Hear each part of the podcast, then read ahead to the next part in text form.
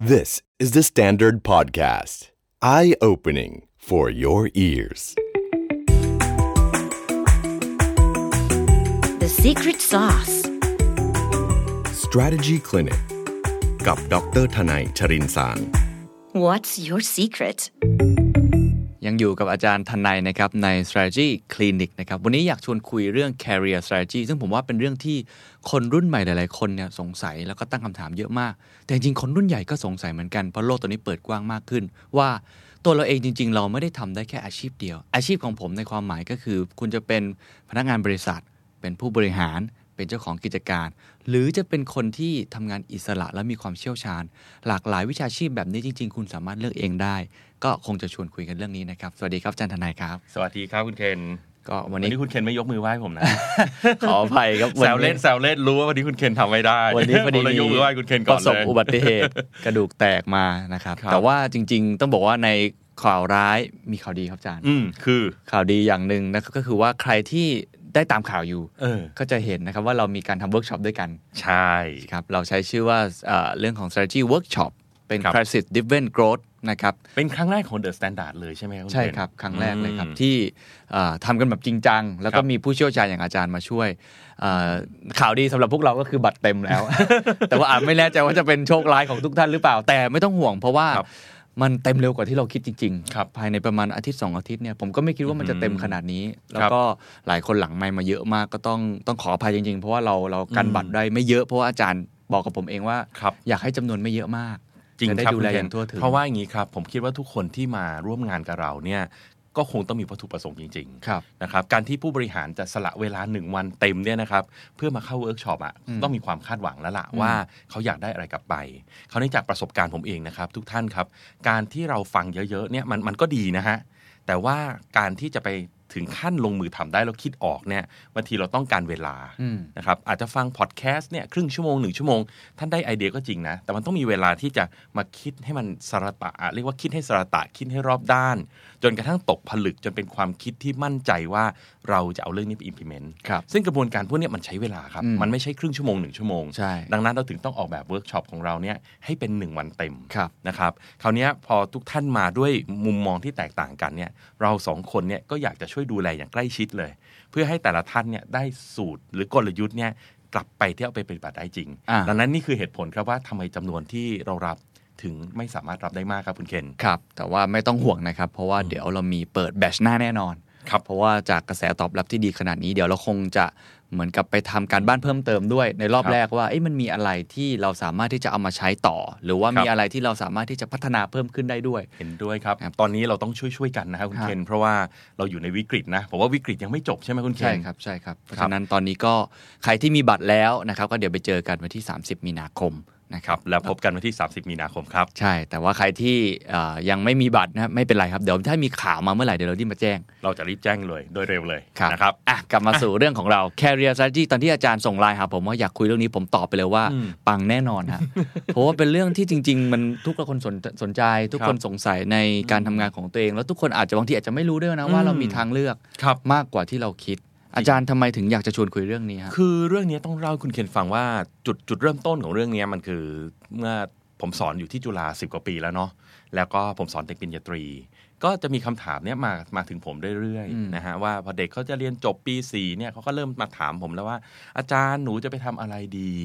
ซึ่งอันเนี้ยเป็นคำถามที่ตอบยากมากๆเลยนะฮะเพราะว่าผมก็คิดว่าผมก็ไม่ควรจะไปไกด์เด็กแต่ละคนนะให้เขาตามอาชีพ ซึ่งแบบเช่น อาชีพตามกระแส อืม นะฮะยุคหนึ่งเนี่ยอาชีพก็จะไปแบบคอนซัลทิงนะ อืม โอ้จบปุ๊บต้องไปอยู่ BCG McKinsey อะไร อืม อย่างเงี้ย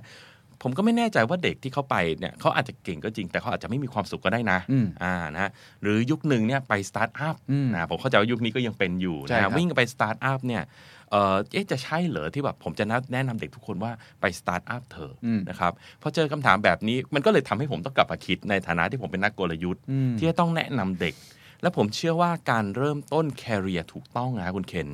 อ่าซึ่งไม่อาจอาจจะเป็นเด็กด้วยนะฮะ เด็กที่เริ่มแคเรียครั้งแรกคือเริ่มมีงานแรกในชีวิต ครับ หรือแม้แต่ผู้ใหญ่เองเนี่ยวันเนี้ยผมก็มีหลายๆคนเนี่ยมาเวลามากินข้าวกันเนี่ยมาปรึกษาผมเหมือนกันนะ อืม ว่าจะเปลี่ยนงานดีไหม อืม เพราะว่าตอนเนี้ยเราคงทราบว่าโลกตอนเนี้ยมันไม่เหมือนเดิม ใช่ครับ เมื่อโลกไม่เหมือนเดิม นั่นหมายความว่าสิ่งที่เราทำก็ควรจะไม่เหมือนเดิม อืม และนั่นมันอาจจะอิมพลายมาถึงว่า แล้วอาชีพเราก็อาจจะต้องเปลี่ยนแปลงไปก็ได้ อืม อ่า ซึ่งจริง ๆ แล้วมุมมองวิธีคิดในเรื่องของการหางานสร้างงาน อืม มันก็มีหลายรูปแบบ ครับ แต่ strategy เป็นเฟรมเวิร์กของอาจารย์ที่อาจาร อื ย์ ม มองเนี่ยอาจารย์มองว่ามันมีกี่รูปแบบ หรือเราต้องมาคำนึงตั้งคำถามกับตัวเองอะไรบ้าง ใช่ครับ ผมคิดว่าเรื่องแรกเนี่ยต้องถามก่อนว่าเราจะคุยเรื่องงานเนี่ยไปเพื่ออะไร อ่าน นะครับ งานเพื่ออะไร หลายๆคนเนี่ยมองว่างานเนี่ยก็คืออาชีพ ครับ อาชีพมีไว้เพื่อเลี้ยงชีพ อ่าถูก อ่าถูกไหมฮะเลี้ยงชีพก็คือได้เงินมา ครับ แล้วก็สามารถเลี้ยงชีพตัวเองได้ ครับ ถ้ามองในมุมเนี้ยก็มันก็จะกลับไปที่คำถามว่าแล้วอาชีพอะไรที่ทำให้เราได้เงินมากที่สุด อืมอืมอืม อ่านะครับเพราะฉะนั้นคำตอบมันก็จะไม่ยากอะไรหรอกครับคำตอบมันก็จะกลับไปที่ SWOT analysis นะถึงแม้ผมบอกว่า SWOT analysis เนี่ยเวลาเราหลาย ๆ ครั้งนะฮะคุณเคนจะได้ยินผมพูดนะว่าเออ SWOT นี่มันมันเชยแล้วมันเก่าแล้วนะ อืม แต่จริง ๆ SWOT ยังใช้ได้ดีมากสำหรับเด็กจบใหม่นะฮะ ครับ เพราะเขาไม่มีจุดเริ่มต้น อ่าก็ดูจุดแข็ง อืม จุดอ่อนโอกาสความท้าทาย แค่นั้นเองครับ เพราะฉะนั้นถ้าถามว่างานไหนจะทำให้ได้เงินเยอะหนึ่งก็ต้องมองจากปัจจัยภายใน ฮะ ว่าคุณเก่งเรื่องนั้นหรือเปล่า อ่า นะครับก็ต้องมาดูว่าคุณเรียนมาด้านไหน คุณ อืม ชอบวิชาอะไร ความ คุณ ถ ถ นัด นัดด้านไหนทำ strength finder ดูว่าแมทช์กับคุณไหม อืม นะครับสองก็ต้องไปดูปัจจัยภายนอก ครับ ว่าปัจจัยภายนอกเนี่ยตอนเนี้ยอะไรมันกำลังขาขึ้น อ่างานแบบไหนที่ อ่า โลกกำลังต้องการ งานแบบไหนที่โลก โลกกำลังต้องการ ไม่อยากได้แล้ว เขาให้เงินเดือนสูงนะฮะอันนี้ก็เป็นตัวอย่างนะครับแต่ความสำเร็จในชีวิตมันไม่ได้อยู่ที่เงินอย่างเดียวจริงไหมครับคุณเคน แน่นอนฮะ อืม ผมมีประสบการณ์มาก่อน อ่าคุณ เคนแชร์นิดหนึ่งได้ไหมเออ ก็จากเงินเดือนเป็นแสน เออ หลายคนอาจจะทราบแล้วก็กลับมารับเงินเดือนประมาณหมื่นห้า ก็เคยไม่รู้ว่าโง่หรือบ้าหรือกล้า นะแต่เคยประสบเรื่องนั้นมาก่อน ซึ่งซึ่งเอ่อผมผมเข้าใจในมุมที่อาจารย์บอก อื นะ ม บางทีความสำเร็จมันไม่ได้เกิดขึ้นในระยะ อืม สั้น ครับ แต่เงินบางทีมันเกิดระยะสั้น ใช่ อันเนี้ยมันก็อยู่ที่เราจะเลือก ใช่ อะไร กลับกลายเป็นว่ามันคือความสัมพันธ์ใน ครับ ชีวิตมนุษย์นะครับ ก็มีงานวิจัยเยอะแยะเลยด้านทางด้านเศรษฐศาสตร์ ที่เขาก็พูดเหมือนกันว่าคนเราเนี่ยได้เงินเยอะขึ้นมีความสุขขึ้นจริง แต่พอถึงจุดหนึ่งเท่านั้นเองครับ หลังจากนั้นเนี่ยมันจะไม่ได้ทำให้มีความสุขขึ้นละ อ่ามันอาจจะเป็นทฤษฎีไอ้สามเหลี่ยมมัชโลว์เนาะก็ความ ใช่ครับ ปลอดภัยอะไรต่างๆขึ้นไปความต้องการ พอถึง เรา จุดนั้นแล้วมันจะมีตัวเลขนะถ้าผมจำไม่ผิดเนี่ยของอเมริกาเขาบอกอยู่ประมาณ 1 ล้าน US ดอลลาร์ อ่า พอเกินจุดนั้นแล้วความสุขไม่ได้เพิ่มขึ้น อ่าโอเค อ่านะฮะพูดง่ายๆ แปลง่ายๆ ก็คือ ถ้ามีเงินน้อยไปจะมีความทุกข์ ฮะ แต่มีเงินมากไปไม่ได้มีความสุข เพิ่มขึ้นอีกต่อไป อ่า ใช่แล้วครับ แล้วพอเมื่อกี้เรามองในแง่ของอะสมมติในแง่ของการเลี้ยงชีพ อืม เงินอ่ะเป็นปัจจัยหนึ่ง ครับ แต่อาจารย์อยากให้มองในความสำเร็จ ความสำเร็จ ความสำเร็จนี่มองยังไงดีครับ ผมเลยอยากชวนมองใน 3 ปัจจัย ครับ อันนี้เอาจากประสบการณ์ผมแล้วกันนะฮะ อันนี้อาจจะไม่ได้มีทฤษฎีอะไรมากมาย แต่ผมว่าหนึ่งเนี่ย ความสำเร็จในชีวิตของคนเราเนี่ยหนึ่งเราต้องให้กับเรื่องงาน อืม แต่งานที่ที่ไม่ใช่เงินนะฮะ เวลาผมพูดถึงงานหมายถึงความสุขที่เราได้ทำงานนั้น อืมอืมอืมอืม ทุกท่านคงมีงานอดิเรกอะแล้วเราจะรู้สึกเลยว่าเวลาทำงานอดิเรก เรามีความสุขมาก ครับ เพราะฉะนั้นการที่เราใช้เวลาในแต่ละวันนะครับทำสิ่งใดสิ่งหนึ่งเนี่ย แล้วสิ่งนั้นเป็นสิ่งที่มีความสุขอะ อืม ผมว่าอันนั้นอะคือความสำเร็จในชีวิตระดับหนึ่งแล้วนะ อ่าผมเห็นด้วย พูดง่ายๆ คือเราได้ทำสิ่งที่เราชอบอะ ตอนนี้ถ้าเกิดคนเจอนะผมว่า เอออั อันแรกก็คนรู้ก่อน ใช่ ว่าตัวเองชอบอะไรเนี่ย เวลาได้ทำงานสิ่งที่ตัวเองรัก มันมันเหมือนกับเราไม่ได้ต้องการเงินเลย มันก็เหมือนความสำเร็จไปแล้วระดับหนึ่ง อ่า มันดีมากๆเลยเมื่อเทียบกับเราต้องทำงาน ครับ ที่เรารู้สึกฝืนใจทุกวันจริ ันงไหม นี้จครั ริ บ งจริง จริ อันงนี้ เนาะ ผมผมเสริมนิดนึงก็คือตอนที่ผม เออ ลาออกมาจากเภสัชใช่ไหมครับ ครับ แล้วก็ได้มาทำงานเขียน ครับ วันแรกที่ผมเริ่มต้นทำ อืม ผมรู้สึกว่าหลังจากนั้นคือโบนัสของ อ่า ชีวิตผมที่อย่างนั้นเลยเพราะว่าเรามีความสุขเราสนุก อืม กับมัน แต่นี่คือเอ่อโชคดีที่ผมเจอไงและ ครับ โชคดีที่ผมได้ท อ่า ำในสิ่งที่ผมรัก ผมก็เข้าใจนะว่าหลายคน ครับ ก็มีเงื่อนไขต่าง ๆ แต่ว่า เข้าใจ ที่อาจารย์พูดนี่ผมว่าจริงอะ ซึ่งเราต้องแสวงหานะฮะ อ่า นะถ้าเรานั่งรอเฉยๆ ผมคิดว่าโอกาสอย่างเงี้ยมันมันไม่ได้เดินมาหาหรอก อ่าถูกครับ เคสของคุณเคนเนี่ยโอกาสมันมายังไงอะฮะ โอ้ผมใช้เวลาเกือบแปดปีะ อันเนี้ยผมขอสัมภาษณ์บ้างผมก็สงสัยอยู่เหมือนกันว่าเออ ใช้เวลา เพื่อ เกือ จะ บ เป็นประโยชน์กับท่านผู้ฟังด้วย เป็นห้าถึงแปดปีกว่าผมจะได้ทำงานที่ อืม ที่ผมรัก เราก็ต้อง อืม ฝ่าฟันเอ่อสิ่งที่สังคมบอกว่าดีก็คืออ่าความสำเร็จในแง่ เงิน เงิน มาก่อนก็คือเรียนเภสัชมาใช่ไหมครับ ครับ แล้วก็เอ่อเหมือนกับ ช่ ช่ ว ว ง ง จะมีอาชีพชัดเจนเนาะ ใช่ไม่ บ ใช่ ริษัท ชั จ ด บ เจน มาก็ ซึ่งมันก็ดี บ มา ริ ก ษัทยา ถึงวันนี้ก็ยังดีอยู่นะครับ า ถึงวันนี้ก็ยังดีอยู่ ครับ แต่ระหว่างทางเราก็เหมือนกับพยายามที่จะ อืม ขวนขวาย อืม หาในสิ่งที่เราชอบ ซึ่งผม ครับ ผมก็ไม่ได้ชอบว่าว่ามาถึงเราเรารู้จักว่าเราจะชอบอ่านหนังสืออ อืม เขียนหนังสือไม่ใช่ ครับ นะครับ ผมทำหลายอย่างมาก อ่า ทำเป็น 10 อย่างเลยไปโบกรถท่องเที่ยวไปลอง เออ เรียนออกแบบ เออ ไปเป็นชีเลดเดอร์ก็เป็น โอ้ คือทำหลาย ๆ อย่างมาก ครับ แล้วก็เหมือนกับสุดท้ายมันก็มา เริ่มรู้ตัวเองเหมือนมันเริ่มกรองอะ ครับ กรองฟิลเตอร์เราเริ่มกรองจนเราเจอว่าเอ้ยเราชอบสิ่งนี้ ซึ่งมันก็ไม่ได้ชัดเจนนะครับ ครับ เรารู้แค่ว่าเรามีความสุขกับการได้อ่านหนังสืออา เรามีความสุขกับการได้ได้คุยกับคนได้ ครับ สัมภาษณ์คนแบบเนี้ยครับ อืม แต่เราก็ไม่รู้ว่ามันจะเป็นอาชีพแบบ มันจะกลาย ไห เป็นอาชีพได้หรือเป ผ ล่า มไม่รู้ว่าเป็นนักเขียนหรือเปล่า หรือ ม จะเป็นนักสัมภาษณ์กองบรรณาธิการ หรือ ค จะ รับ ไปทำอยู่ในวงการโทรทัศน์ ครับ มันได้หมดเลย แต่ ครับ ว่าเราก็ยอมรับว่าเราเราวิ่งหาโอกาส ครับ เราไม่เคยรอผมว่าอันเนี้ยเรื่องจริงครับ อันเนี้ยถูกต้องเลยครับคุณเคนเพราะว่าถ้าภาษากลยุทธ์เราจะใช้คำว่า exploration อืม เราต้องออกไป explore อะคิดเหมือนคริสโตเฟอร์โคลัมบัสอยากจะหาดินแดนใหม่ แต่ถ้าไม่ออกเรือจากสเปนมันก็ไม่มีทาง เจอ อ่า งั้นผมแชร์บ้างนะ ครับ ผมเองก็ไม่ต่างจากคุณเคนนะ จริงเหรอฮะผมไม่เคยรู้ อ่ะจริงๆจริง อ่ะ แบ็กกราวผมนี่เป็นเอนจิเนียร์นะ อ่า ผมเรียนวิศวกรรม วิศวกรมาตลอดเลยปริญญาตรีผมก็จบวิศวกรรมโยธา ปริญญาโท ผมก็เรียนวิศวกรรมโยธา อ่า เรียนจบกลับมาเนี่ยผมก็ตั้งใจจะเป็นวิศวกรโยธากับกะว่าจะเป็นตลอดชีวิตเลยนะคุณเคน ครับ เพราะผมมีความสุขกับสิ่งนี้มาก อืม แต่แล้วก็เกิดเจอวิกฤตปี 40 อืม นะครับวิกฤตปี 40 เนี่ยเล่นเอาผมไม่มีงานทำอ่ะ อืม คืออยู่ผมอยู่บริษัทที่ใหญ่ มั่นคงมีชื่อเสียง แต่การที่เขาไม่มีงานทำมันก็ทำให้ชีวิตเรากระทบเหมือนกัน ครับ ไม่ว่าจะเป็นเรื่องการเงิน ความก้าวหน้าในการงาน หรือไม่มีงานสนุกสนุกๆให้ทำอ่ะคุณเคนผมก็ใช้สูตรเดียวคุณเคนเลย คือ explore แต่นำอะไรบ้างครับ ผมผมปาร์ตี้ก่อน ปาร์ตี้เอาจริง ๆ อันนี้ผมผมสอนผมสอนหลายๆคนเลยนะ บอกว่าถ้านึกอะไรไม่ออกเนี่ยไปปาร์ตี้ก่อน ฮะ เพราะปาร์ตี้ดียังไงคุณเคนเราได้เจอคน อ๋อ อ อื่ นๆไงฮะอ่าผมก็ปาร์ตี้หมดเลย วันนั้นใครชวนปาร์ตี้ใครชวนกินข้าว ใครชวนงานแต่งงานอ่ะงานงานศพยังไม่มีนะฮะตอน นั้น งานศพอย่าไปฮะงานศพไม่ค่อยได้อะไรเท่าไหร่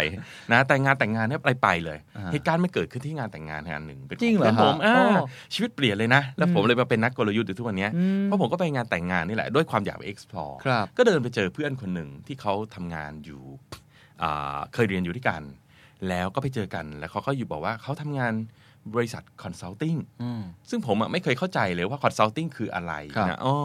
ก็เลยคุยกันไปคุยกันมา คราวนี้เขาก็ถามผมเป็นยังไงทำอะไรมาเรียนจบอะไรมา เขาบอกว่าที่บริษัทเขาเนี่ยกำลังรับคนเยอะเลย อืม บอกเอาวตายแล้วสิ ปี 40 มีแต่คนเลิกออฟคนงานทำไมคุณงานเยอะ อืม เขาบอกเขาเนี่ยเขาทำงาน consulting ด้าน strategy โอ้โห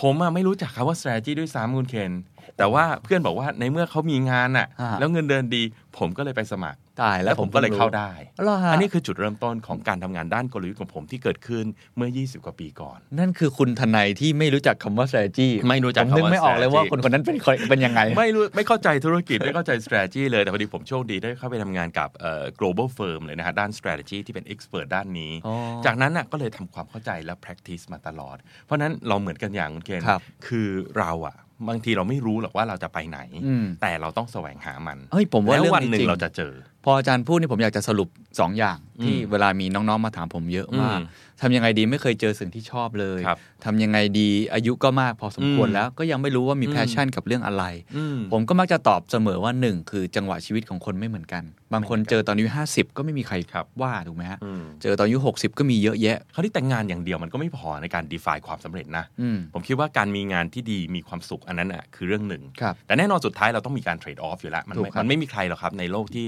สุข ได้ ตลอด ทุกสิ่งทุกอย่างนะ ถูกครับไม่มี แต่มันมีอีก 2 ปัจจัยครับคุณเคน ครับ ที่จะทำให้มีความสุขได้ ปัจจัยที่ 2 ก็คือเงินแหละครับ อ่า อ่าแต่อย่างที่เล่าให้ฟังแล้วครับ งานวิจัยทุกตัวมันก็คอนเฟิร์มออกมาว่ามีเงินน้อยเกินไปอ่ะมีความทุกข์แน่ อืมอืม แต่มีเงินมากเกินไปก็ไม่ได้หมายความว่าจะมีความสุขเสมอไป อืม นะครับ ดังนั้นเนี่ยมันเราควรจะทำงานที่ทำให้เรามีเงิน พอที่เราจะใช้ชีวิตได้อย่างมีความสุข อืม ผมใช้คำนี้นะ อืม ไม่อยากให้ทำงานที่ประเภททำเสร็จแล้วอะโอ้โหมีความสุขเหลือเกิน แต่อดอยาก อืม อ่า ครับ อย่างที่สามเนี่ยที่ทำให้คนเรามีความสุขครับ เราต้องมีเวลา โอ้ ไม่เคยคิดมุมนี้เลยอ่า อ่า จริง นะฮะแล้วบางคนเนี่ยที่พูดกันแรงๆนะเขาบอกว่าจริงๆอะเวลาเนี่ยคือจุดเริ่มต้นของทุกสิ่ง อืมจริง เพราะถ้าเราไม่มีเวลา เราก็ไม่เราก็ไป ไป explore หางานเราใหม่ไม่ได้ ถูกครับ นะครับหรือถ้าเราไม่มีเวลาเราก็ไปหาเงินไม่ได้ อ่าถูกครับ อ่า ถูก นะ ค ค รั รับ บคนบางคนเขาจะเขาจะเอ็กซ์ตรีมมากเรื่องเวลา ผมเคยเจอกูรูบางท่านที่อเมริกาเนี่ยเขาบอกว่าจริงๆ strategy คืออะไรนะเวลาผมไปตอนผมไปเรียนที่วอร์ตันเนี่ยอาจารย์สอนว่า strategy คือ resource allocation อ่า อ่าเรามี resource จำกัดในองค์กรของเรา ครับ ณเคนอย่างเงี้ย the standard เนี้ยมีคนจำกัด มีงบประมาณแต่ละปีจำกัด อืม คุณเคนจะ allocate อย่างไร อืม เพื่ กา อ ร ไปทำงานต่างๆ จัดสรรต้นทุนที่มี ครับแต่ผมเคยไปเจอกูรูท่านหนึ่งท่านสอนว่าจริงไม่ใช่นะ เขาบอกเป็น time allocation โอ้ คุณเอาเวลาไปทำเรื่องอะไรอะ่ะ อ่าอ่า อ่า จริง เพราะถ้าไม่มีเวลาถึงมีเงินก็ไม่มีประโยชน์ อ่าจริงครับ อ่ะจริงไหมผมว่าคุณเคนก็หรือหรือผมเนี่ยอาจจะมีเพื่อนหลายคนเลยที่ชอบบ่นอะ่ะ มีเงินเยอะแยะ แต่ไม่มีเวลา อ่าถูกถูกถูกผมว่าจริงครับ แล้ว อ ใน ยากอ เชิ อก ง กำลังก็ไม่มีเวลา อยากไปเที่ยวก็ไม่มีเวลา ใช่ นี่เราพูดถึงใครอยู่นะคุณเคน สินทรัพย์สำคัญที่สุดคือเวลา คือเวลา แล้วในเชิงเศรษฐศาสตร์เนี่ยถ้าเราไปอ่านทุกตำราครับ อืม ตั้งแต่บทแรก ๆ แล้วก็จะ อืม ใช้คำว่า opportunity cost ใช่ ต้นทุนทางโอกาสที่เสียไป ซึ่งในนั้นก็คือเวลานั่นแหละ ถ้า ครับ เราไม่มีเวลาโอกาสก็ไม่มี อ่า อ่านะครับเพราะฉะนั้นสุดท้ายมันกลับมาที่ time allocation ครับ อันนี้ก็ให้ทริคนิดนึงนะฮะ สมมติเอ่อลองลองเอ่อคุยกับทุกท่านละกันนะว่ากลยุทธ์ของบริษัทมีมีอาจารย์ท่านหนึ่งเคยสอนผมว่า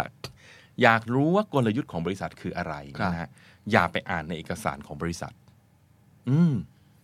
เพราะว่าเอกสารสิ่งที่เขียนอยู่ในเอกสารของบริษัท ที่บอกว่าเป็น strategy ข้อเนี้หนึ่งสองสามสี่ห้าเนี่ย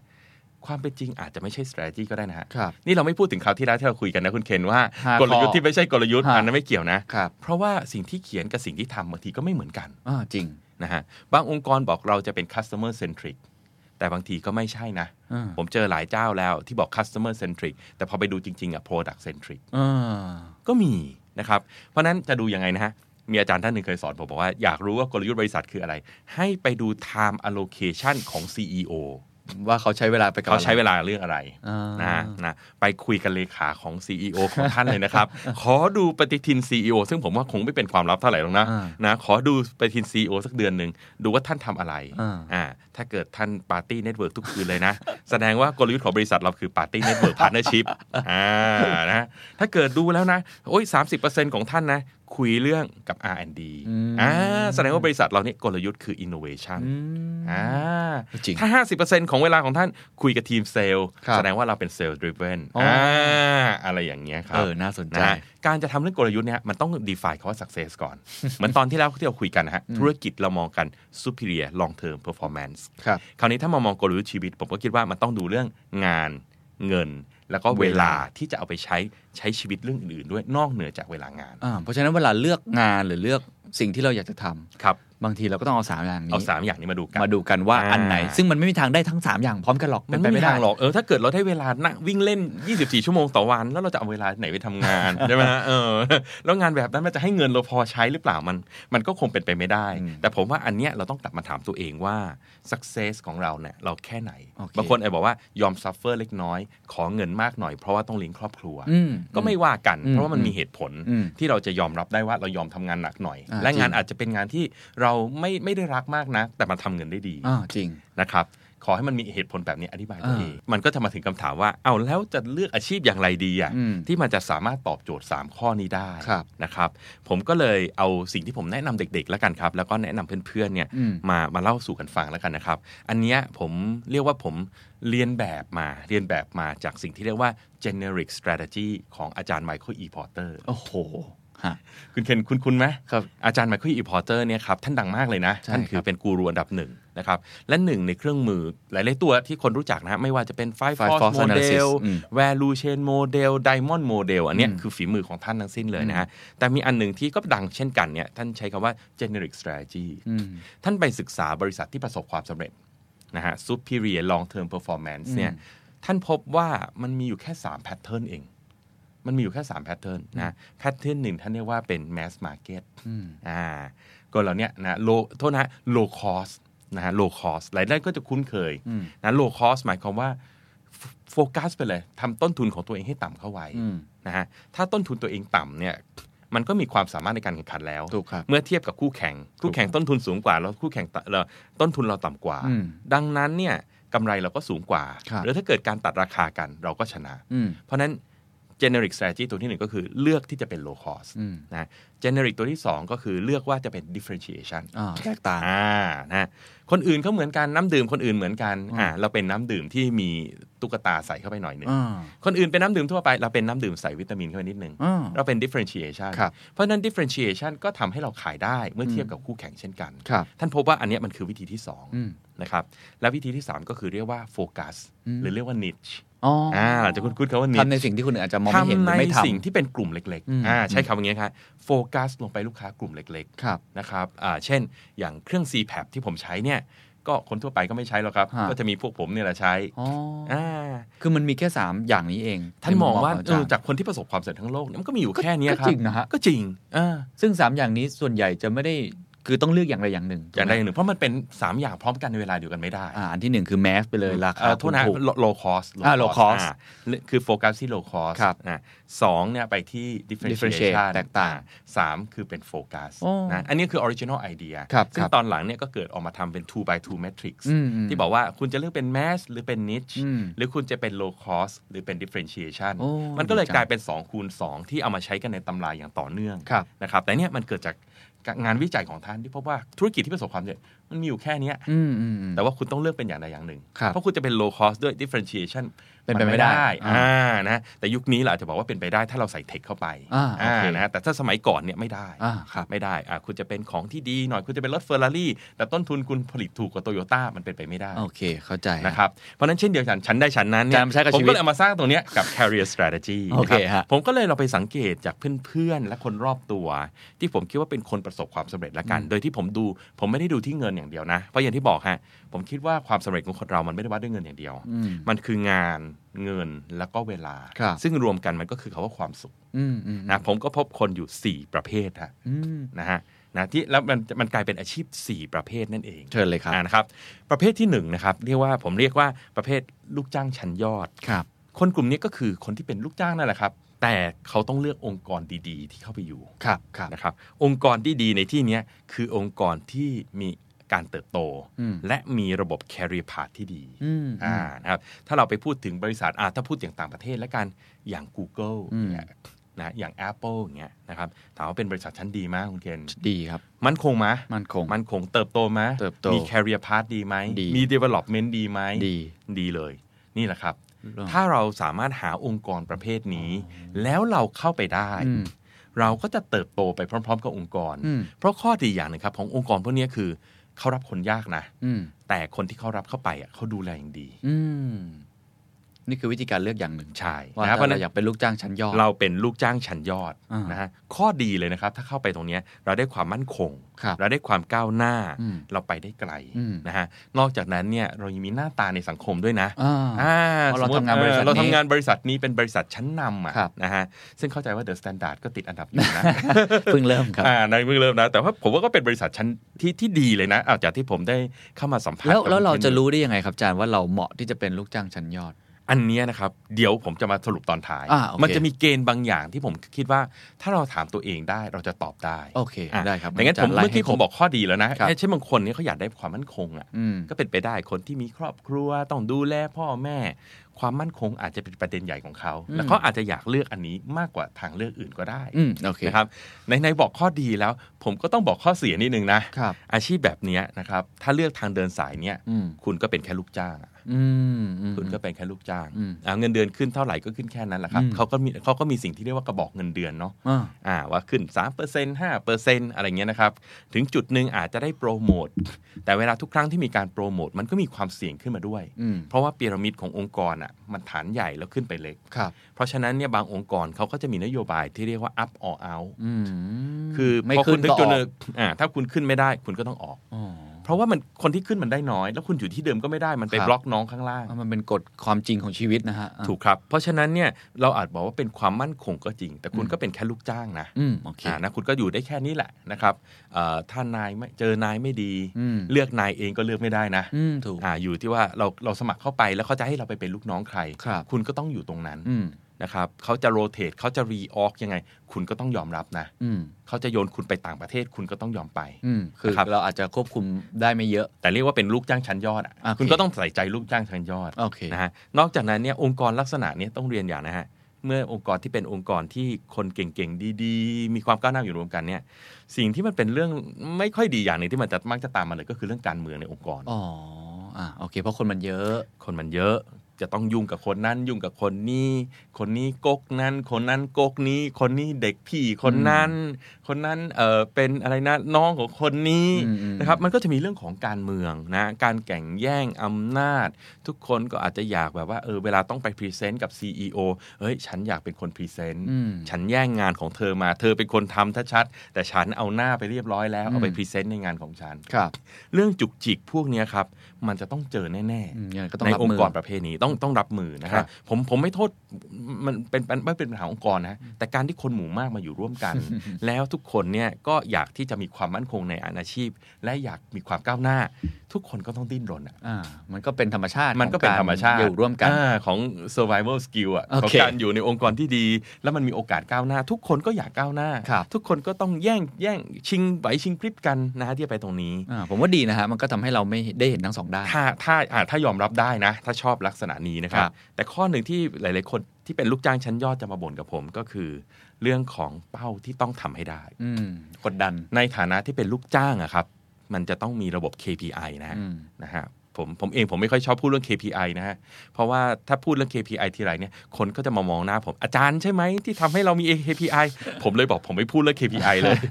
คนไม่ค่อยชอบนะฮะเพราะว่าทุกองค์กรตอนนี้แทบจะเรียกว่าทุกองค์กรแล้วล่ะมีระบบ KPI ก็ต้องมีตัวชี้วัด ไม่ว่าจะเป็นเอ่อ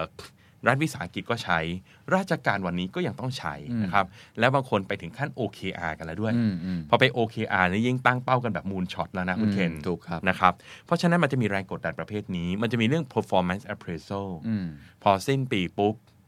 KPI ที่คุณทำตั้งไว้เท่านี้ นายของคุณก็จะเรียกคุณไปนั่งวันออนวันในห้อง อืม แอร์เย็นๆ นะฮะบรรยากาศมันก็จะแบบมาคุเล็กน้อยนะ อืม แล้วมาดูทำไมคุณได้ทำไมคุณไม่ได้ แล้วก็ประเมินผลตัดเกรด A B C ออกมา อืม ซึ่งก็แน่นอนครับ สัจธรรมของโลกฮะไม่มีใครหรอกครับได้ A ตลอดการ อ่าถูกฮะ นะฮะก็เดี๋ยวได้ A บ้างได้ C บ้างได้ B บ้างนะมันก็จะต้องมีสมหวังผิดหวังสลับกันไป ครับ แต่เนี่ยผมถือว่าเป็นอาชีพหนึ่ง เป็นเป็นแคริเอร์หนึ่งเลย เป็นเป็นเส้นทางในการเติบโต เพื่อที่จะทำให้เรามีงาน อืม มีเงินแล้วก็มีเวลาด้วย ครับ ถ้าถามว่างานเงินเวลาดีมันมันมันผลออกมาเป็นไง งานก็คือความงานมั่นคง อืม แต่งานจะต้องเครียด อืม นะเงินเนี่ยถ้าไปเลือกองค์กรที่ดี เงินก็จะค่อนข้างมาอย่างมั่นคง อืม แล้วก็มีการเติบโตของเงินในแต่ละปีด้วย อืม นะผลการประกอบการดีเดี๋ยวได้โบนัสอีก อืม นะนะฮะส่วนเวลาเนี่ยถ้าพูดถึงเวลาก็มีข้อดีนะฮะ ฮะ เพราะการเป็นลูกจ้างเนี่ยเรามีวันหยุด อ่ามันชัดเจน จริง แบ่งมาชัดเจน ใช่ไหมฮะวันหยุดราชการมาเรียบร้อย วันหยุดบริษัทมาเรียบร้อย อืม วาเคชั่นกี่วันต่อปีคุณได้แน่นอน อืม นะถ้าบริษัทเขาไม่ได้ใจร้ายเกินไปนะ จนแบบใช้งานหามรุ่มหามข้ามนะฮะ อืม คุณก็มีเวลาที่เป็นส่วนตัว ครับ และเนื่องจากคุณไม่ได้เป็นเจ้าของบริษัท ดังนั้นก็ทำงานตามหน้าที่ไป โอเค อ่ะถึงบ้านก็ พักผ่อน วางงา ได้ ะวางงานกินข้าวดูทีวี ดูหนัง อืม อ่ะใช้ชีวิตไป แบ่งงานให้ชัดเจนนะถ้างานจะเบียดมาบางทีเราก็ต้องพุชแบ็กกลับไปนิดนึง อืม มันพุชแบ็กได้เพราะว่ายังไงมันก็เป็นงานของบริษัท อืม โอเคไหมฮะณคน โอเคฮะ ก็มี อ่า ข้อดีข้อเสีย มีเอ่อเรียกว่าข้อจำกัด หรือว่า อืม โอกาสที่ ครับ คุณก็ต้องรับให้ได้ใน ค นี้ รับครับ generic strategy ที่ 2 คือการเป็นสมาชิกขององค์กรชั้นดี มันต่างกันยังไง เออ มันต่างกันยังไงนะฮะ ลูกจ้างชะลูกจ้างเนี่ยก็คืออ ม หน้าที่เราคือโดนจ้างมา ครับ เพื่อทำ performance อืม แต่ผมใช้คาว่าสมาชิกเนี่ย มันจะมีองค์กรจำนวนมากเลยครับคุณเคนที่เหมือนเข้าไปทำงานแล้วอ่ะไม่ต้องไปทำ performance อะไรหรอก อืม แต่เป็นเป็นสมาชิกที่ดีให้กับเขา อืม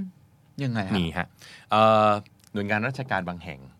คุณเข้าไปเป็นสมาชิก อืม อ่าเขาพี่ๆให้ทำอะไรเราก็ทำไป อืม performance ก็ไม่ได้มีอะไรมากมาย อืม ถ้าไม่แย่จนเกินไปก็ไม่มีการตกงานอยู่แล้ว อืม มีฮะ มีเยอะเลย หน่วยงานราชการรัฐวิสาหกิจหลาย ๆ แห่งนะฮะ เป็นองค์กรชั้นดีที่จะต้องอยู่กันต่อๆไปเลย ระยะยาว อืม เป็นหน่วยงานพิเศษ อาจจะมีองค์การชำนาญระหว่างประเทศบ้าง ฮะ นะฮะ องค์กรประเภทเนี้ยคือเขาเขามี purpose ของเขาที่ชัดเจน ฮะ ว่าเขาอยู่ไว้เพื่ออะไร อ่า แล้วเขาก็มี funding ที่ชัดเจนว่าเขาจะอยู่ไปได้ ครับ คนที่เขาเอาเข้ามา มาเนี่ยในหลาย ๆ ครั้งผมสังเกตว่าเขาไม่ได้ต้องการคนที่เก่งที่สุดดีที่สุดนะ อืม แต่เขาต้องการสมาชิกที่ดีที่มาร่วมมือกันทำงาน อืม พูดง่าย ๆ เหมือนหาคนมาเป็นสมาชิกในครอบครัวนั่นเอง อ๋ออ๋อมีงานแบบนี้เหรอ มีมีฮะ อ่ามี มีเดี๋ยวหลังไม่เดี๋ยวเล่าให้ ฟัง ว่ามีที่ไหนบ้างแต่มีองค์กรประเภทนี้เยอะถ้าเราไปแสวงหานะฮะมูลนิธิหลาย ๆ แห่งก็เป็นลักษณะนี้ ๋อ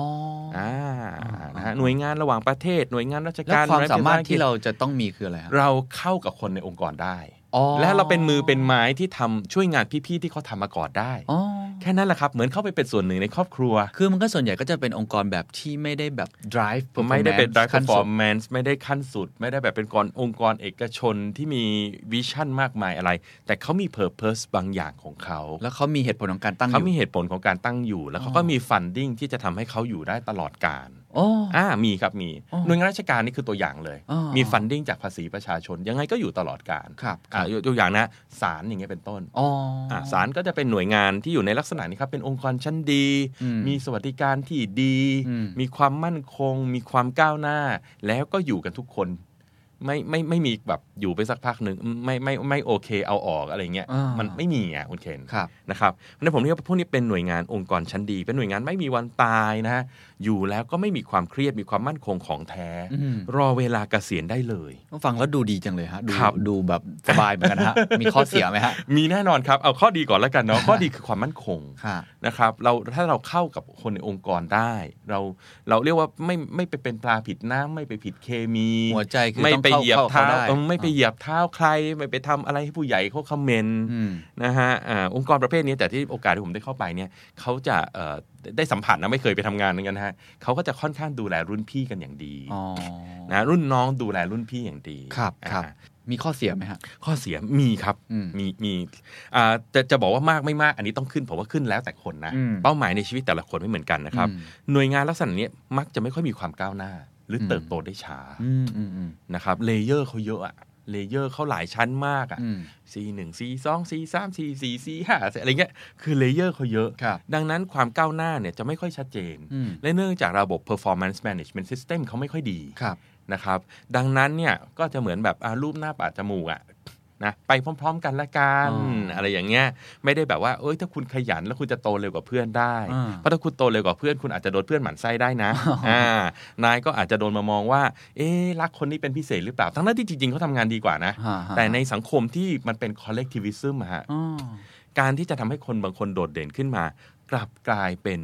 อาจจะเป็นการไปทำร้ายเขาก็ได้นะ ครับครับ อาจารย์คิดว่าองค์กรแบบนี้ ครับ มันยังจะมีต่อไปเรื่อย ๆ ถูกไหมอันนี้ผมถามในฐานะคน ที่มองจากข้างนอกเข้ามา ครับ ว่า ตอนนี้ทุกคนก็ต้องปรับตัวเนาะ อ่า เข้าตามโลกอะไร ครับ ต่าง ครับ ๆ หรือจริง ๆ องค์กรลักษณะแบบนี้เขาก็ต้องปรับให้กลายเป็นองค์กรแบบหนึ่ง ครับ มากขึ้นเรื่อย ๆ เหมือนกัน ครับ คือ คือในความเป็นจริงควรจะเป็นอย่างนั้น อ่า นะ ฮะ แต่บางทีในโลกความเป็นจริงคุณเคน สิ่งที่ควรจะเป็นกับสิ่งที่เกิดขึ้นมันไม่เหมือนกันไง ครับ หลายองค์กรเขาอาจจะบอกว่าเขาก็ทำหน้าที่ของเขาอยู่แล้วไง อืม นะเขาก็ทำหน้าที่ของเขาอยู่แล้วทำไมเขาต้องทำให้ดีกว่านี้ อืม ในเมื่อเขาก็ทำหน้าที่ของเขาอยู่แล้ว อืม นะ อันนี้ผมว่ามันเป็นเรื่องของผู้นำและนโยบายละ อืม ผู้นำและนโยบายนะเป็นเรื่องที่สำคัญที ค เดี รั ยว บ นะครับ แต่อย่างไรองค์กรแบบนี้อาจารย์เชื่อว่าก็ยังมีอยู่ ตราบใดที่ไม่โดน disruption อ๋อ ซึ่งอาจจะโดนก็ได้ อ่าก็ไม่แน่เหมือนกัน ไม่แน่ครับ เราก็เห็นมาแล้วนะ ครั ฮะ บ อย่างรัฐวิสาหกิจอย่างการบินไทย อืม ที่เราก็มองว่าเขาก็มี purpose ของเขา คือถ้าลงไปอ่านในมิชชั่นของเขาเนี่ยเขาก็จะไม่เหมือนกับสายการบินทั่วไป อืม เพราะเขามีเรื่องความมั่นคงของประเทศ อืม แต่สุดท้ายพอถึงจุดหนึ่งรัฐบาลก็ปล่อยให้เขาล้มละลายได้เช่นกัน อืม และหลุดสภาพของความเป็นรัฐวิสาหกิจ ครับ อันเนี้ยคือจุดที่มันเป็นจุดเปลี่ยน อืม ซึ่งเรื่องเปลี่ยนเหล่านี้ครับมันมักจะเกิดจาก disruption กับเรื่องของ leadership ครับ ซึ่ง นะครับ ซึ่งสมมุติว่าเราเป็นคนที่จะต้องเลือก career อืม strategy อืม คนที่จะเลือกแบบสองเนี่ย ครับ มองในมุมหนึ่งก็ดูมีเวลาเยอะ แต่ในแง่ของความก้าวหน้าอาจารย์ เขาก็อาจจะไม่ใช่คนที่ต้องการความก้าวหน้า อ่า เขาอาจจะมีเขาอาจจะมี second career ก็ได้ ขาย ครับ ของ ครับ อยู่บนออนไลน์อะไร อ่า อย่างเงี้ย อ่าอ่า แต่อันเนี้ยเอาเอารายได้ตรงนี้เป็นเบส อืม ยังไงก็มีรายได้แน่นอน มีสาภาพคุ้มครองแน่นอน ยังไงไม่โดนลาออกไล่ออกแน่นอน อืม โตช้าก็ไม่เป็นไรแต่มีเวลา อ่า เอ่องานพองานไม่เยอะก็นั่งตอบ Facebook แล้วก็ขายของได้ อ๋อโอเค มันก็ไม่เลวนะ ฮะ คือ ฮะ คือผมในทั้งหมดนี้ผมไม่ได้พูดว่าอะไรดีหรือไม่ดี เอออาจารย์ ผม กำลังจะ แค่ ไม่ได้พูดว่า มัน อะไร คือความ ดี สำเร็จในชีวิต อ่าแล้วมันก็มี เพราะผมเจอคนไม่สำเร็จในชีวิตเยอะนะคุณเคน ครับ พูดจริง ครับ ๆ งานก็ไม่ได้รัก เงินก็ไม่มั่นคง เวลาก็ไม่มีสุขภาพก็พังเละเทะ สำหรับผู้นี้ยผมเรียกว่าเป็นคนที่ไม่ประสบความสำเร็จ อืม ดังนั้นผมก็เลยใช้วิธีคิดแบบอาจารย์ไมเคิลอีฟอร์เตอร์ ว่ามันมี ดูว่า ฟังก์ชันนี้ เออมัน จริ มี งๆ แบบนี้จริง ๆ มันมี general strategy คนกลุ่มเนี้ จ ย ริงๆ เขาก็แฮปปี้งานของเขานะ อ่า เงินเขาก็มั่นคงนะ ครับ เวลาเขาก็มี อ้าวดี ผมก็ ฮะ นับว่าเขาประสบความสำเร็จในแบบของเขานะครับ ครับ แต่เรา ดี อย่า ฮะ อยาเอาตัวเราไปเทียบ อ่าถูกถูกถูกเพราะว่าคอ่านเราก็ไม่เหมือนกันองค์กรแต่ละองค์กรก็ไม่เหมือนกัน ใช่ครับ ผมว่าอาจารย์มองมันจะได้ครบ อันเนี้ยมันไม่เลวเลยนะสำหรัครับบ ใครบางคนที่บอกว่าไม่ได้มีความทะเยอทะยานสูงในชีวิต อ่า ผมก็ถือว่าประสบความสำเร็จของเขานะครับ อ่า ครับครับ นะครับอ่ะมาดูแบบที่สามบ้างแล้วกันนะครับ ครับ เย็นเริ่มใกล้ตัวมาทางแถวพวกเราหน่อยแล้วนะ ค่ะ อันนี้คือเป็นผู้ประกอบการธุรกิจ อ่า นะครับผมไม่ใช่คำว่านักธุรกิจนะเพราะนักธุรกิจบางคนก็เป็นลูกจ้าง อ่าถูก เป็น MD ที่เป็นลูกจ้าง ไม่ใช่เจ้าของ อืม นะครับผู้ประกอบการธุรกิจเนี่ยผมหมายถึงเจ้าของเลย อืม นะฮะเป็นเจ้าของที่อาจจะสืบทอดมาจากรุ่นคุณพ่อคุณแม่ หรือมาสร้างธุรกิจเองเลย อืม นะครับอ่าถ้าสร้างมาจากคุณพ่อคุณแม่เนี่ยก็อาจจะไม่ค่อยได้เลือกละอันนี้ผมอาจจะตัดไว้ก่อน เพราะอาจจะเป็นแคริเอร์ที่เลือกไม่ได้นะ อืม ผมมีลูกศิษย์ที่จุฬามากมายที่เขาเลือกไม่ได้ อืม เพราะว่าคุณพ่อคุณแม่เนี่ยทำธุรกิจอยู่แล้ว แล้วส่งลูกมาเรียน BBA เพื่อที่จะไปสืบทอดกิจการ อืม อันนั้นผมถือว่าไม่ได้เลือก อืม นะเพราะฉะนั้นเคสเนี่ยผมจะเอาเฉพาะกลุ่มคนที่สามารถเลือกอาชีพตัวเองได้ ครับ ตั้งธุรกิจเองเลยครับ อืม เพราะฉะนั้นเขามองเห็นโอกาสบางอย่าง อืม เขาเห็นสิ่งที่เขารัก แล้วเขาก็เปิดธุรกิจด้านนั้นเลย อืมม ชอบทำเค้กชอบกินเค้กก็เปิดร้านเค้ก อืม อืมชอบทำกาแฟ ชอบดื่มกาแฟก็เปิดร้านกาแฟ อืม นี่แหละครับคุณเคน อืม ผมก็ถือว่าเขาก็เป็นคนที่ประสบความสำเร็จนะฮะเพราะหนึ่งเขาเลือกงานของเขาเองได้แล้ว ครับ อันเนี้ยไม่ใช่งานที่คนอื่นบอกให้เขาทำละ เขาเลือกเอง เขาเลือกเองว่าเขาจะทำงานอะไร ครับ นะครับ และอันเนี้ยมันเป็นของเขาจริง อืม ๆ เขามี control นะครับเพราะฉะนั้นข้อดีอันเนี้ยนะครับคือการเป็นนาย อืม ไม่ได้เป็นลูกน้องแล้วนะ อืม สองแคริเอร์แรกเนี่ยเป็นลูกน้อง ยังไงก็ต้องมีนายนะฮะซึ่งในโลกความเป็นจริง ไม่มีใครหรอกครับที่จะได้เจอนายที่ดีเสมอไป อ่าถูกถูก อ่าพอเจอนายไม่ดีเนี่ยชีวิตก็นรกกัน หรื ได้ อว่า ทั อาจ น จะ ทีเลย อาจจะเป็นนายที่ดีสำหรับคนอื่น แต่ไม่ดีสำหรับเราก็ได้ ไม่ดีสำหรับ ไม่ เรา เข้ากัน อ่าแล้วบางทีเราก็โดนย้ายหรือ ม นายนายคนนี้เกษียณแล้วมีนายคนใหม่มา นายคนนี้ลาออกคนอื่นมาเป็นแทน ครับ มันมันจะต้องเจอแบบนั้น อืม แต่ถ้าเกิดมาเป็นผู้ประกอบการธุรกิจเนี่ยคือเป็นนายของตัวเองเลย อืมอืม นะครับ เพราะฉะนั้นก็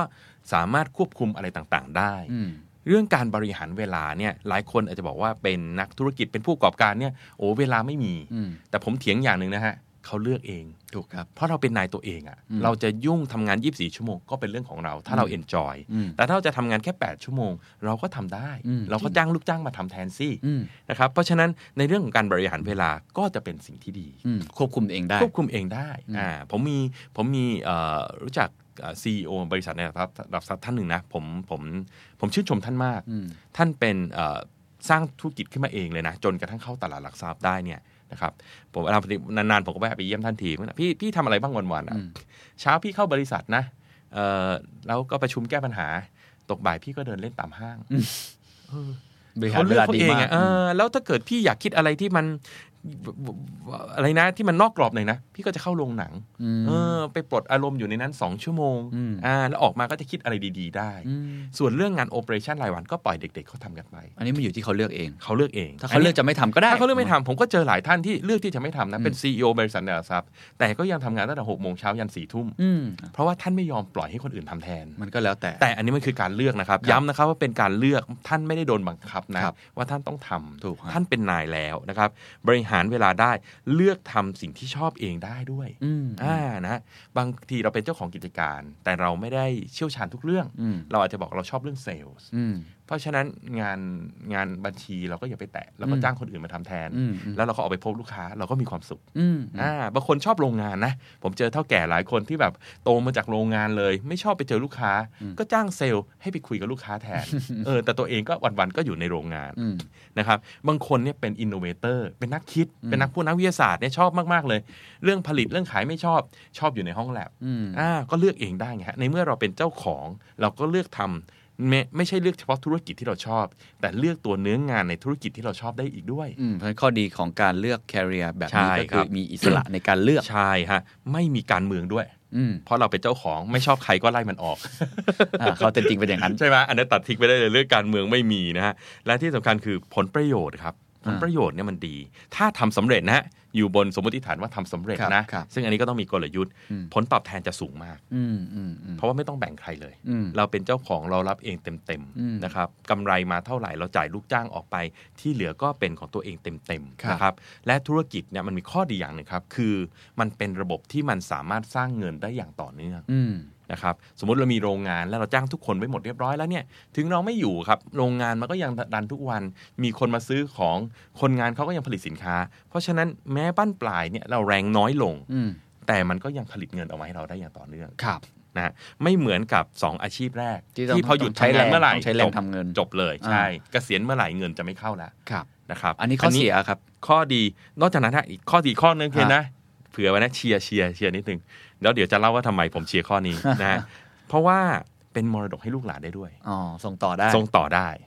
อาชีพเนี่ยเป็นอาชีพที่ส่งต่อได้ ลูกหลานชอบก็ทำต่อ ลูกหลานไม่ชอบ ก็เป็นเจ้าของต่อไปได้ แล้วก็จ้างมืออาชีพมาบริหารแทน อ่าโอเค และนี่คือเหตุผลที่หลาย ๆ บริษัทที่เป็นบริษัทครอบครัวนะฮะเข้าตลาดหลักทรัพย์ อืม นะพอเข้าตลาดหลักทรัพย์เสร็จก็จ้างมืออาชีพต่าง ๆ มารัน ตัวเจ้าของเองก็ไปเป็นกรรมการบริษัท แล้วก็รับผลประโยชน์ต่อไป ครับ มันเป็นการส่งต่อให้กับลูกหลานได้ด้วย ครับ โอ้ นะครับ ฟังดีลมีแต่ข้อดีจริงๆ ต้องมีความ ต้ท้าอง แน่ ทาย นอนครับมีข้อเสียแน่นอคนวามยากเยอะมากแน่ นอน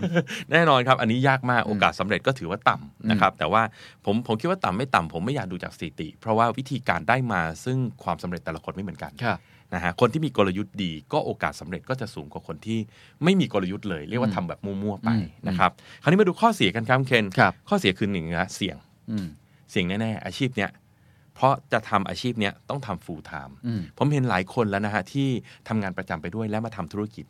ไม่ค่อยเวิร์ก อืม เพราะว่าธุรกิจเนี่ยมันดีมานดิ้งมาก อืม มันต้องทำหลาย ๆ เรื่องจัดการตลอดเวลาทำงานไปด้วยแล้วมาทำเปิดธุรกิจกลางคืนไม่ค่อยเวิร์กนะครับเพราะฉะนั้นการที่ออกมาทำเลย มันก็คือเสียโอกาสอีกแล้ว opportunity cost อ่า ที่จะไปทำงาน อาจจะไปทำงานอยู่ในบริษัทได้เงินเดือนแน่นอน แต่ต้องออกมาทำตรงนี้ ครับ นอกจากนั้นการทำธุรกิจครับต้องมีเงินลงทุน อืม เมื่อมีเงินลงทุนนั่นก็คือความเสี่ยงที่เงินอาจจะหายไปก็ได้ อืม ถ้าทำไม่สำเร็จ อืม ช่วงต้นครับ คนที่เป็นนักธุรกิจทุกคนจะทราบดีเลยว่า เหนื่อยสายตัวสาสายตัวแทบขาด อ่า เพราะต้องลงมือทำเองทั้งหมด ทำเองทั้งหมด อืม อ่าเอาลูกจ้างมาก็ทำเองได้ไม่ดี จะจ้างคนแพงๆก็ยังไม่มีเงิน อืม จะซื้อเครื่องจักรดีๆ ก็ไม่กล้าซื้ออ ม ไม่มีเงินจะซื้อก็ต้องซื้อเครื่องจักรแบบ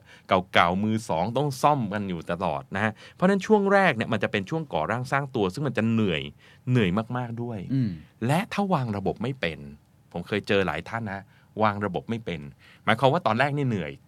แต่ไม่วางระบบให้ดี อืม กลายเป็นว่ามันจะเหนื่อยแบบนี้ไปจนถึงตอนแก่ อ๋อ ถูกถูกถูกกลายเป็นเท่าแก่ที่ต้องมาลงมาล้วงลูกตลอด ถูกต้องครับ ครับ อันนี้คือข้อแตกต่างเลยที่ผมเห็นนะระหว่างนักธุรกิจที่เป็นองค์ประกอบที่สบายตอนแก่กับเหนื่อยตอนแก่ อืม คนที่เหนื่อยตอนแก่คือคนที่ไม่วางระบบ อืม ไม่มีระบบ process ไม่มีระบบการจัดการ ไม่มีระบบจัดซื้อ ไม่มีระบบบุคคล ไม่มีระบบ IT อืม คุณเคนนึกดูสิ เหนื่อยแค่ไหนมาก่อนก็ต้องเหนื่อยอย่างนั้นตลอดกาล ถูก เพราะไม่มีคนที่มาทำแทนคุณได้หรอก ระบบอะต้องให้ระบบทำแทน ใช่ นะฮะแต่ถ้าเกิดคนที่ทำเป็นเนี่ยเอาระบบเข้ามาเอาออโตเมชันเข้ามาเอา RPA เอาโรบอทเข้ามา มีระบบจัดการบุคคลที่ดี มีระบบประเมินผลที่ดี ปรากฏตอนแก่เขาจะสบาย อืม นะครับ อันนี้ เพราะฉะนั้น ก็ขึ้นอยู่กับเรา อันนี้คือข้อเสีย ครับ ถ้าไม่วางระบบจะเหนื่อยนะและที่สำคัญคือเครียดฮะ เออเครียด เป็น สุด ราย เล ละ ย เอียดเครียดสุดครับ อ่า ลูกค้ายกเลิกออเดอร์ซัพพลายเออร์ใหม่ส่งของ ไหนจะปัญหาคนในองค์กร เกิดอุบัติ อีก หตุในองค์กรเออ เออ มือขวาลาออกเนี่ยเมื่อวานผมก็อยู่ซีอท่านหนึ่งท่านก็เล่าให้ฟังว่า โอ้โห วันที่มือขวาลาออกตอนที่ท่านสร้างตัวใหม่ๆนะ เออ มือขวาลาออกนี่เครียดแทบนอนไม่ หลับ มือขวาที่ทำทุกสิ่งทุกอย่างให้เนี่ยลาออก อืมอืม นะครับด้วยเหตุผลที่ไม่ได้เป็นอะไรหรอก แต่ว่าเขาก็มีเหตุผลความจำเป็นของเขาที่ลาออกครับคุณ ครับ เพนเพราะฉะนั้นความเครียดจะต้องเยอะ อืม ก็ต้องยอมรับนิดนึงนะฮะว่าอาชีพเนี้ยเป็นอาชีพที่ high risk high return ครับ อ่าสามอย่างแล้วครับ สุดท้ายครับ อันที่ 3 ครับ คือผมใช้คำว่าผู้เชี่ยวชาญมืออาชีพ อ้อ อาชีพอ่ะอย่างผมเนี่ยแหละฮะ อ๋อ ผู้เชี่ยวชาญมืออาชีพ ครับ นะผมไม่นับตัวเองเป็นผู้ประกอบการธุรกิจนะเพราะธุรกิจผมแทบไม่มีอะไรเลย อืม แต่ผมผู้ประกอบการมืออาชีพคือทำในสิ่งที่ตัวเองถนัด ครับ และเป็นที่ต้องการของผู้อื่น อืม อ่านะฮะผู้เชี่ยวชาญมืออาชีพเนี่ยทำได้หลายอย่างนะไม่ไม่จำเป็นต้องเป็นที่ปรึกษาแบบผมนะ อ่า จริงๆ หมอดูก็ถือว่าผมก็นับว่าใช่ นะ ถือว่าเป็นผู้เชี่ยวชาญมืออาชีพนะฮะ อืมอืม สามารถดูลายมือทำนายดวง แล้วก็มีคนต้องการเซอร์วิสนี้จริง ๆ ด้วย อืม นะครับแล้วเขาก็เป็นมืออาชีพ ความเป็นมืออาชีพหมายความว่าไงครับ หมายความว่าเก่งในเรื่องนั้น อืม ทุ่มเททำเรื่องเดียว พัฒนาจนขึ้นไปถึงจุดสุดยอด อืม ถ้าจะเป็นแพทย์มืออาชีพ เป็นหมอผ่าตัดมืออาชีพ ก็คือหมอที่ผ่าตัดเรื่องเนี้ยเก่งที่สุดในประเทศ ซึ่งความแตกต่างของงานนี้กับลูกจ้างชั้นยอด อ่า คืออะไรฮะ อันเนี้ยเป็นนายตัวเอง เป็นนายตัวเอง ใช่หรือบางคนเราชอบเรียกว่าฟรีแลนซ์ อ๋ เด็ก อ ๆชอบเรียกว่าฟรีแลนซ์ ครับครับ แต่การเป็นฟรีแลนซ์ไม่ได้หมายความว่าประสบความสำเร็จไงฮะ ครับ ฟรีแลนซ์ที่ประสบความสำเร็จก็คือต้องมีความเชี่ยวชาญในเรื่องนั้น อ๋อ นะฮะอันเนี้ยเราเข้าไปดู fast work แล้วกันนะคุณเคน ครั คุ บ ณเคนใช้ fast work บ้างไหม ไม่ค่อย ไม่ รับ ค่อยเนาะคุณเคนดึงดูด คนเก่งๆ ได้เยอะแล้วฮะบางทีผมต้องการฟรีแลนซ์ผมก็เข้าไปที่ fast work อ๋ออ่ านะฮะ fast work ก็จะเจอฟรีแลนซ์เต้ไปหมดเลยครับ แต่เราเข้าไปดูผลงานก็จะรู้ว่าหลายๆคนเนี่ยแค่ถูกอย่างเดียวอะ อืม แต่ไม่ใช่ผู้เชี่ยวชาญ อืม และไม่ใช่มืออาชีพ อืม เป็นการมารับจ็อบนอกเวลา อืมอืม ถ้าเป็นแบบเนี้ยถามว่าเขามีโอกาสได้งานไหมก็มี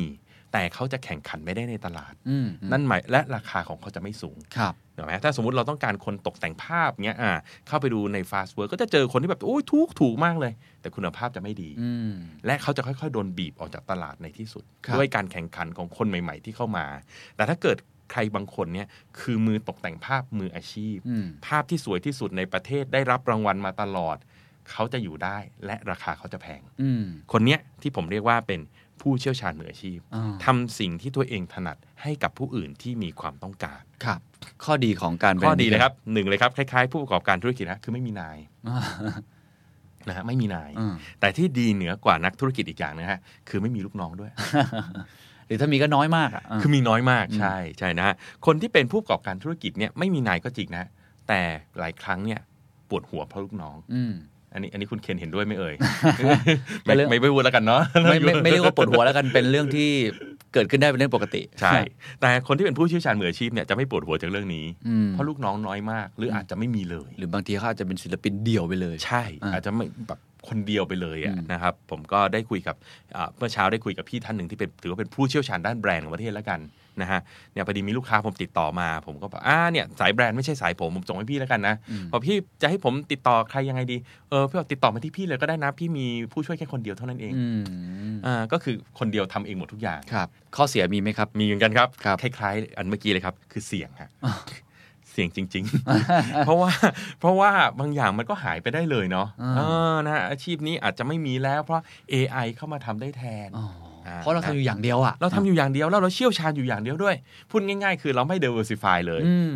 มันอย่างเดียวจริง ๆ มันโฟกัสอย่างเดียวแต่ด้วยคนคนเดียวมันก็โฟกัสได้แค่นี้แหละครับ อืม คนคนเดียวจะให้เป็นผู้เชี่ยวชาญ10เรื่องมันเป็นไปไม่ได้ ครับ ถึงทำได้ลูกค้าก็ไม่เชื่อว่าคุณเชี่ยวชาญ10เรื่อง อืม มันโกหกอ่ะ อืมอืมอืม บอกเรื่องนี้ก็ทำได้เรื่องนี้ก็ทำได้เรื่องนี้ก็ทำได้ลูกค้าจะใส่หน้าแล้วบอกเป็นเป็นไม่จริงหรอกคุณไม่จริงนะครับ เพราะฉะนั้นความเสี่ยงเนี่ยถ้าว่าไปเนี่ยสูงกว่าผู้ประกอบการธุรกิจอีก อืม เพราะว่าไม่มีระบบอะไรซัพพอร์ตเลย อืม นะครับ อืมอืม สมมตินะฮะอ่าสมมติว่าอ่ามีผู้เชี่ยวชาญเรื่องเป็น investment advisor แล้วคกัรั น บ อ่าช่วยคนต่างๆเนี่ยในการลงทุนนะฮะวันดีคืนดี AI ทำได้ดีกว่าขึ้นมา อืมอืมอืม หมดยกแผงเลยนะฮะ อืมอืม หมดยกแผงเลย ผมว่า ค อา รับ ชีพนี้ก็เป็นพวกศิลปินเนาะนักร้อง อืม นักแสดงนักกีฬา ใช่ จะเข้าอยู่ในขา ก็จะอยู่ในขายนี้ อ่า อ่ะตอนดีก็ดีจริง ๆ ตอนเสียงก็เสียงจริง ๆ นะครับ อ่ แล้วก็นะข้อเสียอีกอย่างครับก็คือต้องทำไปเรื่อย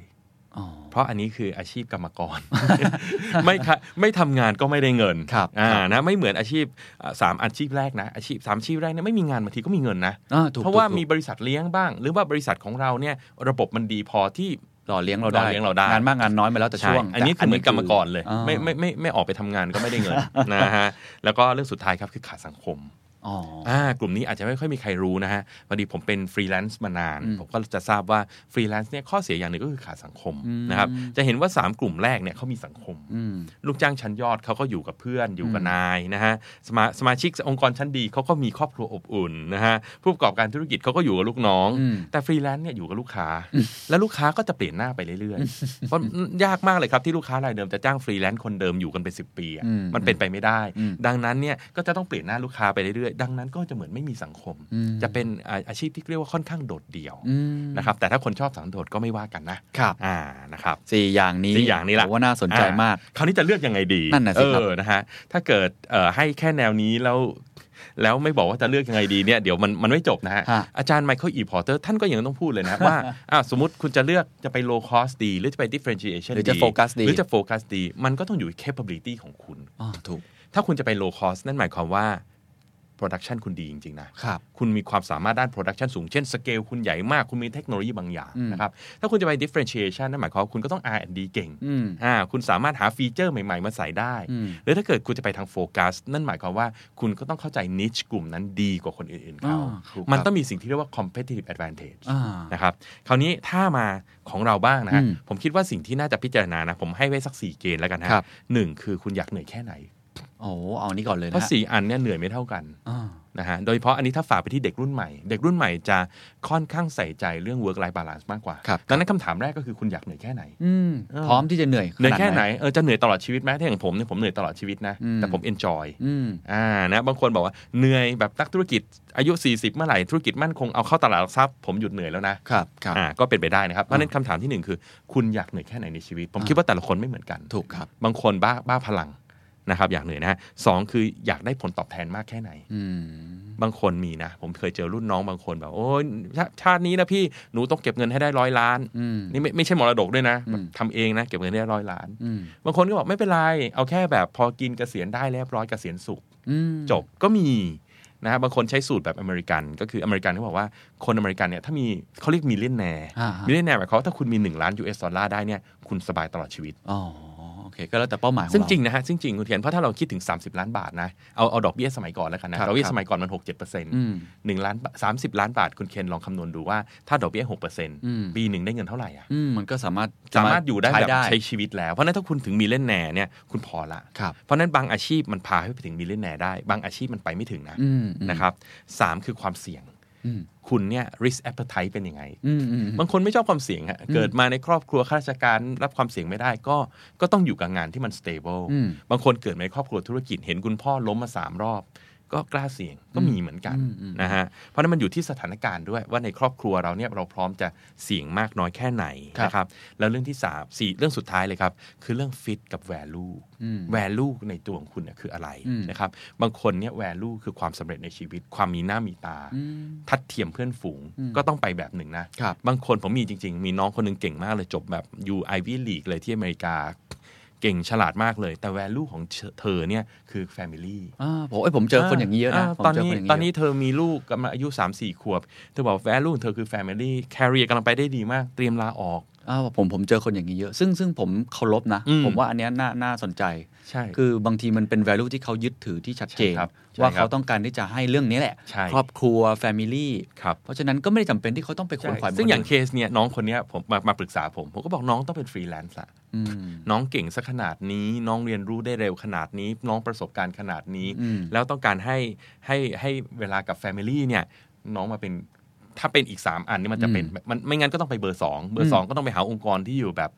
เอ่อเรียกว่าเดดวูดแล้วกันนะ อืม แต่อยู่จนเกษียณได้ ซึ่งเขาก็คงไม่แฮปปี้เพราะเขาเองก็มีความเก่ง อืม ที่จะแสดงฝีมือ ถ้างั้นมาเป็นฟรีแลนซ์ไหม่ล่ะ ครับ อ่าอะไรอย่างเงี้ยเป็นต้นนะครับ อืม เพราะฉะนั้นผมคิดว่าถ้าเอา 4 ตัวเนี้ยลองมาถามตัวเองดูว่าใน 4 ปัจจัยเนี้เราเป็นยังไง ผมเชื่อว่าท่านผู้ฟังเนี่ยนะครับ จะมองออกแล้วครับว่าแคเรียที่เหมาะกับตัวเราเนี่ยน่าจะเป็นอันไหน ย้ำนะฮะ ไม่มีอันไหนดีหรือแย่กว่ากันนะฮะ ครับครับ อยู่ที่ตัวเรานะครับ อ่ แล้วว่าเราต้องการเวลาเราต้องการงานและต้องการเงินแค่ไหนนั่นเอง โอ้โห ดีมากเลยครับ เพราะเป็นวิธีคิดที่เอาหลักคิดแบบ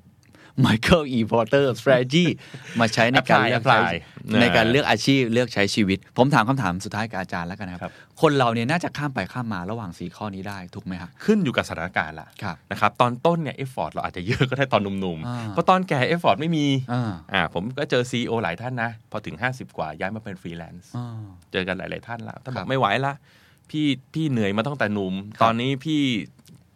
ห้าสิบจะหกสิบแล้ว คืนให้พี่ทำอย่างนี้จนเกษียณพี่ อืม ไม่ไหวแล้วเป็น อืม ซีอมันเหนื่อยนะ อืม พี่กระโดดมาเป็นฟรีแลนซ์ดีกว่า อืม พี่พี่ทำบริษัทนี้มาโอ้พี่เชี่ยวชาญ ก็มีครับ มันเอฟฟอร์ดมันเปลี่ยนก็ได้ อืม นะครับหรือรีวอร์ดอาจจะเปลี่ยนก็ได้ อืม อ่าตอนแรกอาจจะทำงานมาในองค์กรสบาย ๆ นะ ชิว ๆ นะ ปรากฏว่าเอามีครอบครัว หรือมีปัญหาสุขภาพเกิดขึ้นกับคนในครอบครัวไม่ได้ละ เราต้องหาเงินเยอะ อืม ๆ เราก็ต้องกระโดดไปอยู่บริษัทที่เขาให้ผลตอบแทนที่สูงกว่า อืมอืม นะครับเรื่อง risk ก็เหมือนกัน ครับ ผมว่าอันเนี้ยมันเปลี่ยนได้ตามเวลา บางคนก็เข็ดเหมือนกัน ลงทำธุรกิจมาหลายคน อันนี้ผมก็เจอหลายคนนะ เด็กๆเอ่อตอนนี้น่าจะอายุประมาณพวกสัก 30 35 โอ้ยทำสตาร์ทอัพทำไป 5 รอบ ล้มไป 5 รอบ อืม แทบจะหมดตัว อืม สุดท้ายวันนี้ขอเข้าบริษัทดีกว่า อืม อืมนะฮะ ไม่มีผิดไม่มีถูก ไม่มีถูกฮะหรือแม้แต่หรือแม้แต่กลุ่มฟรีแลนซ์เองผมก็เจอนะ ฮะ หลาย ๆ คนที่เป็นฟรีแลนซ์กันมาพอถึงจุดหนึ่งเขาบอกว่าเขาก็เหนื่อยกับการหางาน อืม เข้าไปอยู่ในบริษัทดีกว่าให้บริษัทเลี้ยงให้ อ่า อ่า เพราะฉะนั้นทุกอย่างนี้ มัน ผม เปลี่ยนได้ ผมว่าสิ่งที่เราคุยกันมาทั้งหมดเนี่ยเรา ครับ เอาเหมือนเอาแผนที่มากางว่ามันมี อืม ที่ไหนให้เราไปบ้าง ครับ แล้วก็สิ่งที่อยากย้ำ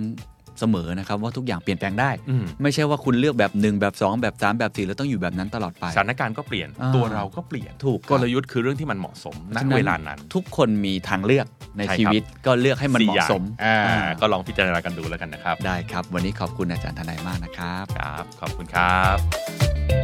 And that's the secret sauce. ถ้าคุณชื่นชอบ The Secret Sauce เอพิโซดนี้นะครับ ก็ฝากแชร์ให้กับเพื่อนๆ คุณต่อด้วยนะครับ และคุณยังสามารถติดตาม The Secret Sauce ได้ใน Spotify, SoundCloud, Apple Podcast, Podbean, YouTube และ Podcast Player ที่คุณใช้อยู่นะครับ และอย่าลืมติดตาม Facebook Fanpage The Secret Sauce เข้ามาติชมเข้ามาพูดคุยกับผมได้เลยนะครับ